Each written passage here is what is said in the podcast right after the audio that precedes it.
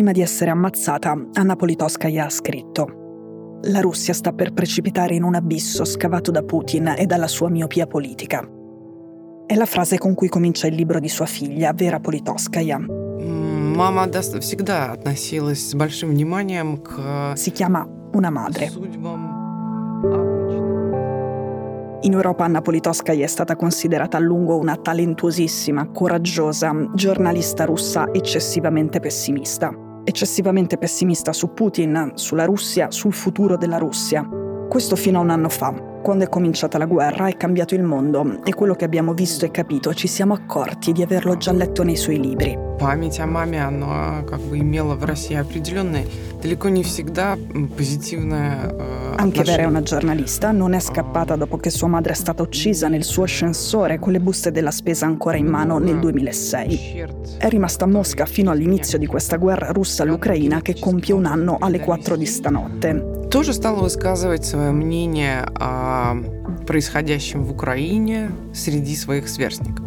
Vera mi ha detto, in quel momento qualcosa è cambiato per sempre, questo sia in Russia che nella sua vita.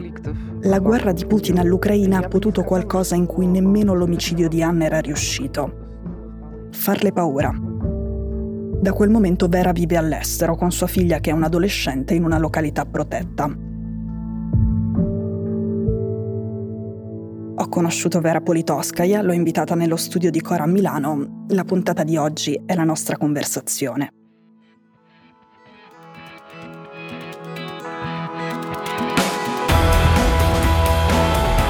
Sono Cecilia Sala e questo è Stories.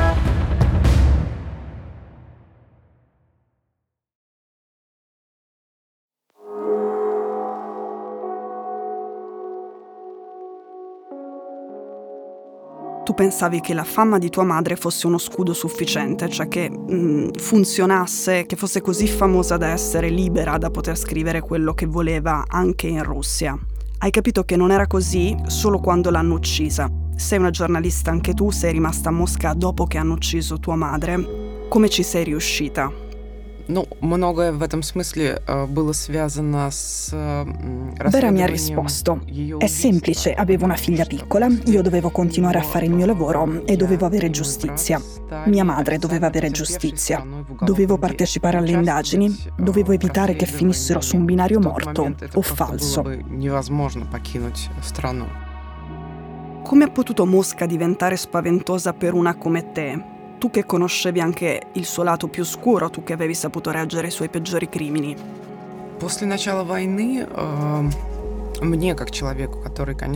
Qui sta dicendo, dopo che è cominciata la guerra ho capito che non era in pericolo solo la mia vita, ma che la vita di tutti in Russia sarebbe cambiata in modo irreversibile. Il sostegno che Putin aveva prima dell'invasione, dopo l'invasione si è trasformato in sostegno alla guerra stessa. E con questa consapevolezza ho capito che non avrei più potuto fare il mio lavoro in Russia, il lavoro di giornalista.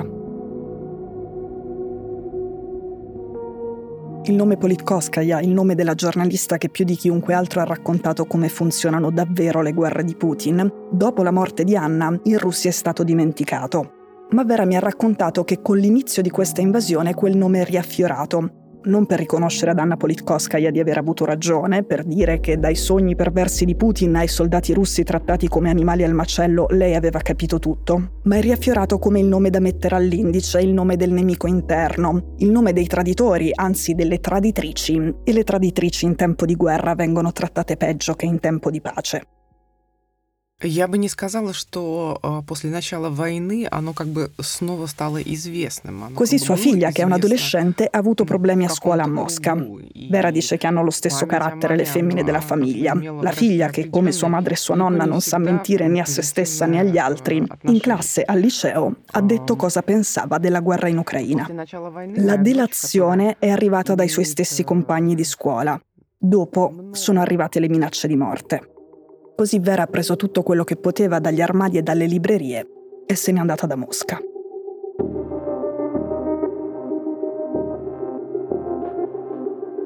Con Vera ho parlato di un libro di sua madre su tutti, La Russia di Putin del 2004. Il primo capitolo è sull'esercito russo, sul rapporto di Putin con l'esercito russo e con la guerra. C'è scritto L'esercito da noi è un luogo chiuso, chiuso come una prigione. Anzi no, è una prigione, solo che la chiamano diversamente. Di conseguenza, la vita nell'esercito è una vita da schiavi. Putin, quando si delineò all'orizzonte politico russo in veste di probabile capo di Stato, esordì affermando che l'esercito sarebbe rinato a nuova vita. Quello che ci voleva per una rinascita completa e definitiva era una guerra. Da quando è scoppiata la seconda guerra cecena, l'esercito ha avuto carta bianca e il risultato più evidente è che alle elezioni presidenziali del 2000 ha votato all'unanimità per Putin. Non c'è alcun dubbio che così abbia fatto anche nel 2004. Le storie che seguono mostreranno di quale sostegno si sia trattato. A voi trarre le conclusioni, magari cercando di mettervi nei nostri panni. Vorreste vivere in un paese in cui le tasse che pagate vanno a foraggiare una simile istituzione? Come vi sentireste con un figlio diciottenne precettato quale materiale umano, come lo si definisce qui da noi? Che ne dite di un esercito da cui i soldati disertano in massa ogni settimana, talvolta intere squadre o compagnie? Che cosa pensereste di forze armate che in un solo anno, il 2002, hanno perso più di 500 uomini, un intero battaglione, non in guerra, ma per le percosse subite?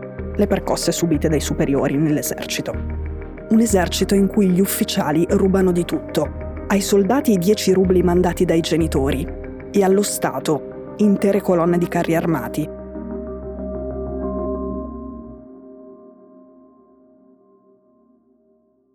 C'è una storia di un soldato, la storia di una vittima, la storia di un carnefice, un'inchiesta a cui tua madre ha lavorato e che secondo te racconta l'esercito russo meglio delle altre? Вот какую-то конкретную историю я вряд ли сейчас смогу вспомнить, именно касающуюся военного. Vera mi ha raccontato che sua madre aveva un'ossessione per i cosiddetti soldati russi senza nome, quelli abbandonati, mai riconosciuti come caduti, di cui nessuno ha cercato i corpi, semplicemente spariti. E mi ha detto che una volta, tornata da una trasferta di lavoro nella Cecenia in guerra, si era portata nello zaino un mucchio di ossa umane, un mucchio di ossa di soldati russi, dicendo se ho le loro ossa, non possono più continuare a considerarli fantasmi. Dovranno dire o fare qualcosa.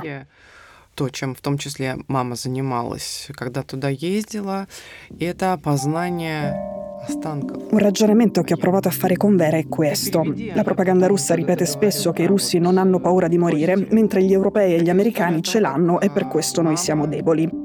Una premessa che serve a dire, ci vorrà del tempo magari, ma alla fine vinceremo per questo motivo. Perché abbiamo tanti uomini e siamo disposti a sacrificarne un numero enorme. Lo abbiamo sempre fatto nella storia, come all'epoca di Napoleone e nella Seconda Guerra Mondiale.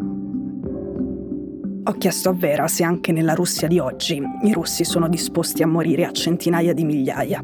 Se davvero diciamo, si possa dire che Putin è pronto a una guerra lunga, aspettando il momento in cui eh, gli ucraini saranno logorati e magari gli alleati occidentali dell'Ucraina si saranno stancati di aiutare Kiev, se davvero la Russia può permettersi alla forza, se di forza si può parlare, di sopportare una quantità infinita di perdite umane, se davvero si può ancora nella Russia di oggi fare un paragone con i tempi di Napoleone o i tempi di Hitler senza considerare la differenza che c'è tra difendere la propria casa da Napoleone o da Hitler e eh, invece mh, mm, morire a migliaia, a decine di migliaia per provare a conquistare un pezzo di Donbass ormai disabitato e distrutto in un paese che è già geograficamente il più grande del mondo e ha moltissimo spazio che non sa neanche come utilizzare.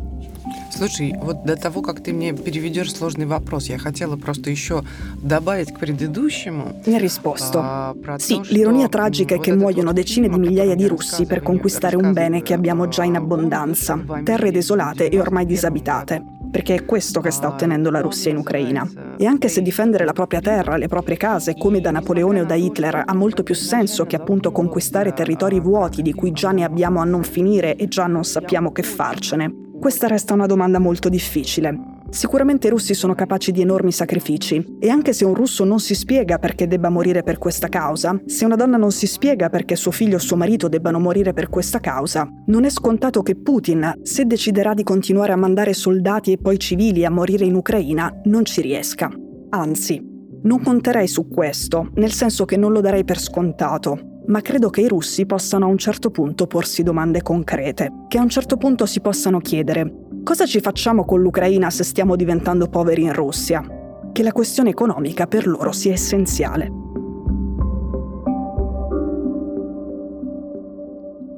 Poi abbiamo parlato un po' di come sta Vladimir Putin. Quando da noi si evoca la bomba atomica, lo si fa subito dopo aver dipinto Putin come un uomo a cui sta sfuggendo il controllo, messo nell'angolo e quindi pericoloso. Si intende messo nell'angolo dall'aiuto americano ed europeo a Kiev, quindi dagli insuccessi militari di quello che sarebbe dovuto essere il secondo esercito più potente del mondo, perché Putin lo dipingeva così. Anna Politkovskaya non lo dipingeva affatto così, ma noi, per anni, abbiamo creduto alla versione di Putin. Ho chiesto a Vera se Putin le sembrasse in crisi, uno che non avendo niente o poco da perdere può fare una mossa folle e al contempo suicida, o se invece la sua propaganda in casa è in grado di parare ogni colpo.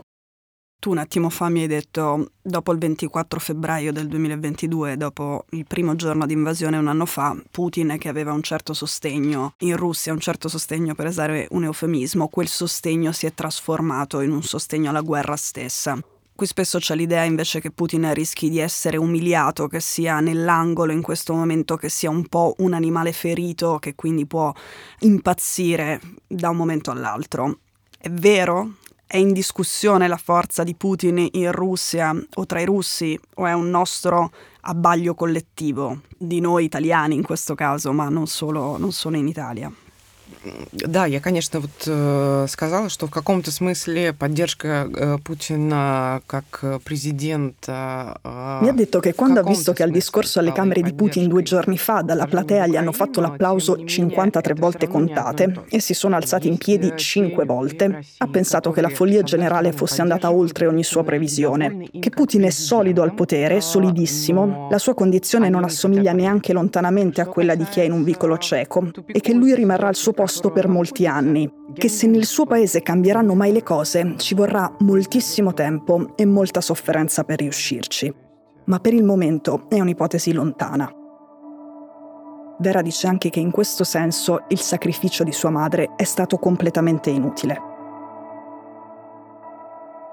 Tu parli anche di tuo padre nel libro e racconti che i tuoi genitori non, non, avevano un rapporto tranquillo, non, era, non, avevano un rapporto misurato, erano due tipi vulcanici, due giornalisti molto famosi entrambi, due giornalisti che hanno fatto delle inchieste incredibili, anche tuo padre, anche sul disastro di, di Chernobyl, formandosi in un periodo molto particolare, in un periodo in cui un potere molto forte si stava sgretolando e un nuovo potere non era ancora perfettamente formato e se mi racconti un po' di quel momento in cui si è formata questa generazione di, di giornalisti liberi.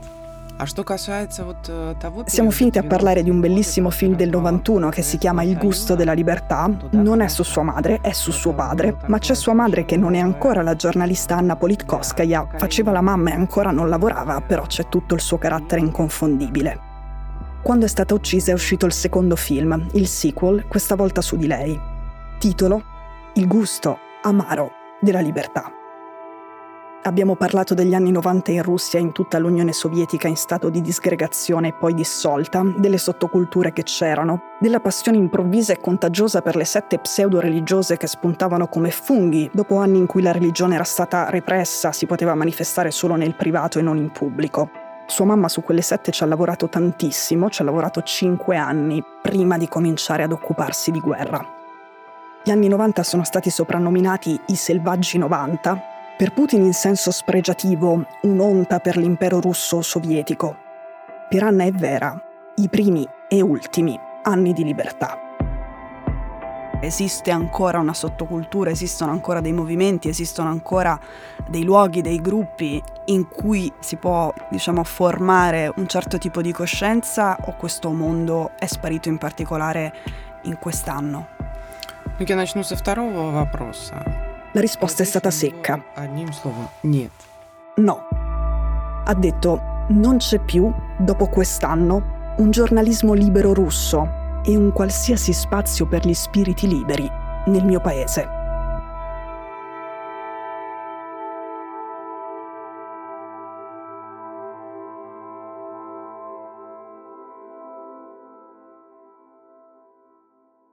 Vera ha raccontato la sua storia nel libro Una madre, scritto con Sara Giudice per Rizzoli.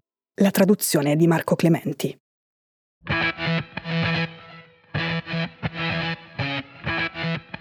Stories è un podcast di Cecilia Sala prodotto da Cora Media. La cura editoriale è di Francesca Milano. In redazione Simone Pieranni. L'advisor è Pablo Trincia. La producer è Monica De Benedictis. La post-produzione e il sound design sono di Daniele Marinello. La sigla e la supervisione del suono e della musica sono di Luca Micheli. Le fonti degli inserti audio sono indicate nella sinossi. Questo episodio è stato prodotto e sviluppato insieme a Spotify Studios.